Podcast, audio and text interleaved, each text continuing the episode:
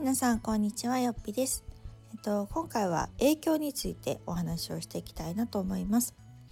えっと影響っていうとですね、今や本当誰でもが簡単に発信できる時代になって、皆さんもこう知らず知らずのうちにいろんな方に影響を与えていたり影響を受けていたりしていると思います。でもちろんこう私今の私がいるのも今まで出会ってきた人であったりとか環境であったりとか本だったり言葉だったり、まあ、そういういろんな影響を受けて、まあ、今の私があるんだなとすごく感じています。でその中でですね、まあ、あの今自分もこういう発信者側の人間になったりとか、まあ、あのこういうねツールを使ってじゃなくても、まあ、人間生きていたらお互い影響し合ってあの生活をしていると思うんですけれども今回はいい影響を与える人間になれっていうテーマでちょっと お伝えしたいなと思っています。で影響っていうのはあのいい影響と悪い影響っていうのが本当紙一重だなと思っていてあの皆さんはどうでしょうか？今までの人生を振り返ってみてなんかあこの人の言葉に救われたなとかあのこの人の存在が大きかったなとかっていうあのいい影響を自分に与えてくれた人もいれば逆になんだろうなうん自分の自信をそぐような言葉を言われたりとか、うん、一緒にいてちょっとしんどかったなって思うような人がいたりとかっていうそういう悪い影響を受けた人っていうのもそれぞれいると思うんですけどあのやっぱり人をにいい影響を与えられる人間になりたいなっていうのを私は特に最近思っています。っていうのも、まあ、このコロナのことがあったりした時にでも、まあ、みんなしんどいわけじゃないですか。まあ、日本中世界中が、まあ、まあ大変な時にこう芸能人の方とか見ていてもこう積極的に何かやってくれてる人とかを見るとやっぱり純粋にすごいなってすごく思ったんですね。例えば、まあ、星野源さんとかもそうですよね。あの歌を作って自分にできることは何だろうって考えて発信をしてまそれでねみんながこう楽しんでいろんな動画を上げてとかっていうのもすごいいい影響じゃないですか。うんとかあと私はそう佐藤健くんがめっちゃ好きなんですけど 佐藤健くんも自分のその配信ツールっていうシュガーというのを使ってあの自宅自粛の時外出自粛かの時に今自宅から結構こうコンスタントに発信とかをしてくれてました。そういうのを見るとやっぱりこうファンはね喜ぶしやっぱり嬉しいなって思うんですよね。そういう行動をやっぱり率先してできる人ってやっぱすごいなと思うしそのことによって幸せになる人がいたりとか楽しいなと思う人が一人でもいるってすごいことじゃないですか。うん、と同時にやっぱりこうあの時にねうん励ます側になるのか励まされる側になるのかっていうのも別に励まされる側が悪いってわけじゃなくってあの励ます側になる人が一人でも増えたらやっぱり日常は明るくなると思うし全体の士気も高まると思うんですね。なのでなんかこうそういう大変な状況下の中でいかにこうまずは自分が幸せを感じられる状態にあるかっていうのとその次のステップとしては周りにいい影響を与えられる存在であれるか何ができるかっていうのを考えて行動できるかっていうのってなんかすごくいい影響だなっていう風に感じました。うん、なのでこうやっぱりどうせね同じ影響を与えるのであればいい影響を人に与えていきたいなと私は感じています。うん、でやっぱりこういろんな影響を私も受けて育っているわけなんですけれどもやっぱそれって実際選べると思うんですよね自分で。なのでこうあこの人とはちょっと考えが合えへんなとかこの人と一緒にいてたらちょっとしんどいなと思う人って、まあ、絶対いると思うんですよ。でその時にやっぱりこういかにスッと離れるかとかあと特にこうリアルだったらねなんかうん分けやすいかもしれないですけどなんか SNS とかって変につながってたりするじゃないですか。でなんかフォロー外すの悪いなと思ったりとかなんか見たくなくてもタイムラインに流れてくるなみたいな ってあると思うんですけど、まあ、そういうのも全然私は整理したらいいと思うしうーん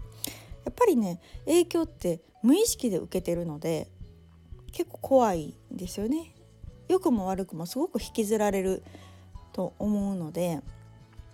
うん自分のその見極め選択っていうのはすごく大事になってくるかなっていうふうに感じています。でこれはこう子育てでも本当同じで親が子供に与える影響ってすごい大きいと思うんですよ。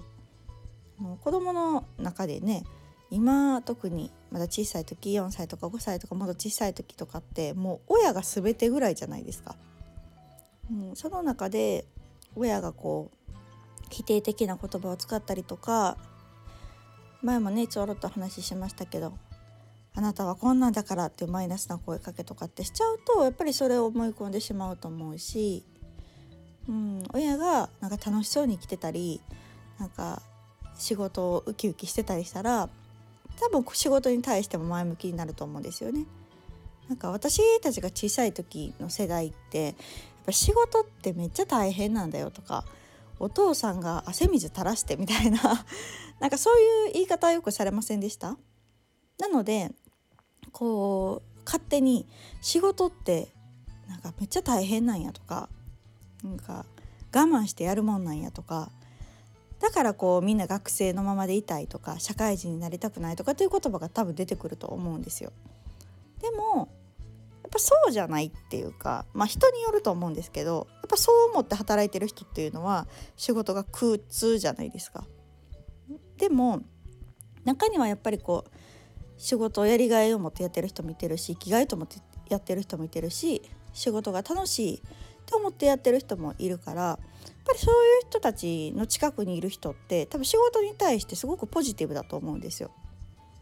うん、なので私は大学時代にそういう社会人の人とすごくこう出会ったんですね。自分の仕事がすごく楽しいっていう人にたくさん出会ったから社会人になることがめちゃくちゃ楽しみやったしもう早く社会に出たい働きたいっていうふうに思ってたんですね。なのであの大学時代にそういう大人のキラキラした大人というか仕事を楽しんで生きてる大人に出会えたっていうことは私の中ですごくこう財産になったしいい影響をもらったなっていうふうに感じています。うん、なのでやっぱりこう人に与える影響って無意識だし多分こう悪い影響を与えてやろうと思ってやってる人っていうのがいないと思うんですね。だからこそ逆に厄介というか例えば自分が何かチャレンジしたい新しいことを始めてみたいっていう時に誰に相談するかによって結構先って変わってきたりすると思うんですよ。例えばあのこういうことしたいんだけどとか新しいことチャレンジしたいんだけどって相談した相手が「えもうやめとき」ってそんなんめっちゃ大変そうやし失敗したらどうするんっていう人なのか「いいやんいいやんやってみんや」っていう人なのかによって結構ちゃいません？その後の行動も変わると思うし多分自分もね無意識に選んでる気がします。なんか背中を押してくれそうな人に相談しようとか。逆にこう身近な人ほどやっぱり心配がゆえにねなんかこううーんあんまり背中を押してくれなかったりすると思うんです。うん。そういう時になんか、うん、やめときっていう人がたくさんいたらきっとやめちゃうじゃないですか。でもそういう時に私はできるだけポジティブな声かけをしていこうと思ってるし、まあ、それが無責任と言われたら、ね、根拠もないのでそうかもしれないけどでもどっちにしても根拠ないじゃないですか。できない保証もないしできる保証もないんだったら私はやった方がいいと思うしやってみてもしダメだったらその時考えるというか、まあ、そういうダメだったとしてもっていうリスク回避そこのうん避けることまで考えた上でチャレンジしたらいいと思うからうん私は結構何でも「えいやいいやん」っていうタイプだし 私はそう言ってほしいなと思ってたからそういう感じにはしています。うんなので、まあ、もしかしたらね自分を無意識のうちに否定的な言葉とか悪影響っ的なことを言ってるかもしれないけれどもできるだけそういうこう人に対してポジティブな声かけができたりとかいい影響を与えられる人間でありたいなとは思っているので、まあ、そこに対する気持ちの持ちようだったり心構えっていうのは常にこう自分の中で持っておきたいなと思っております。というわけで今回は、えっと、いい影響を与える人間になれというお話をさせていただきました。ではまた次回の放送をお楽しみに。さようなら。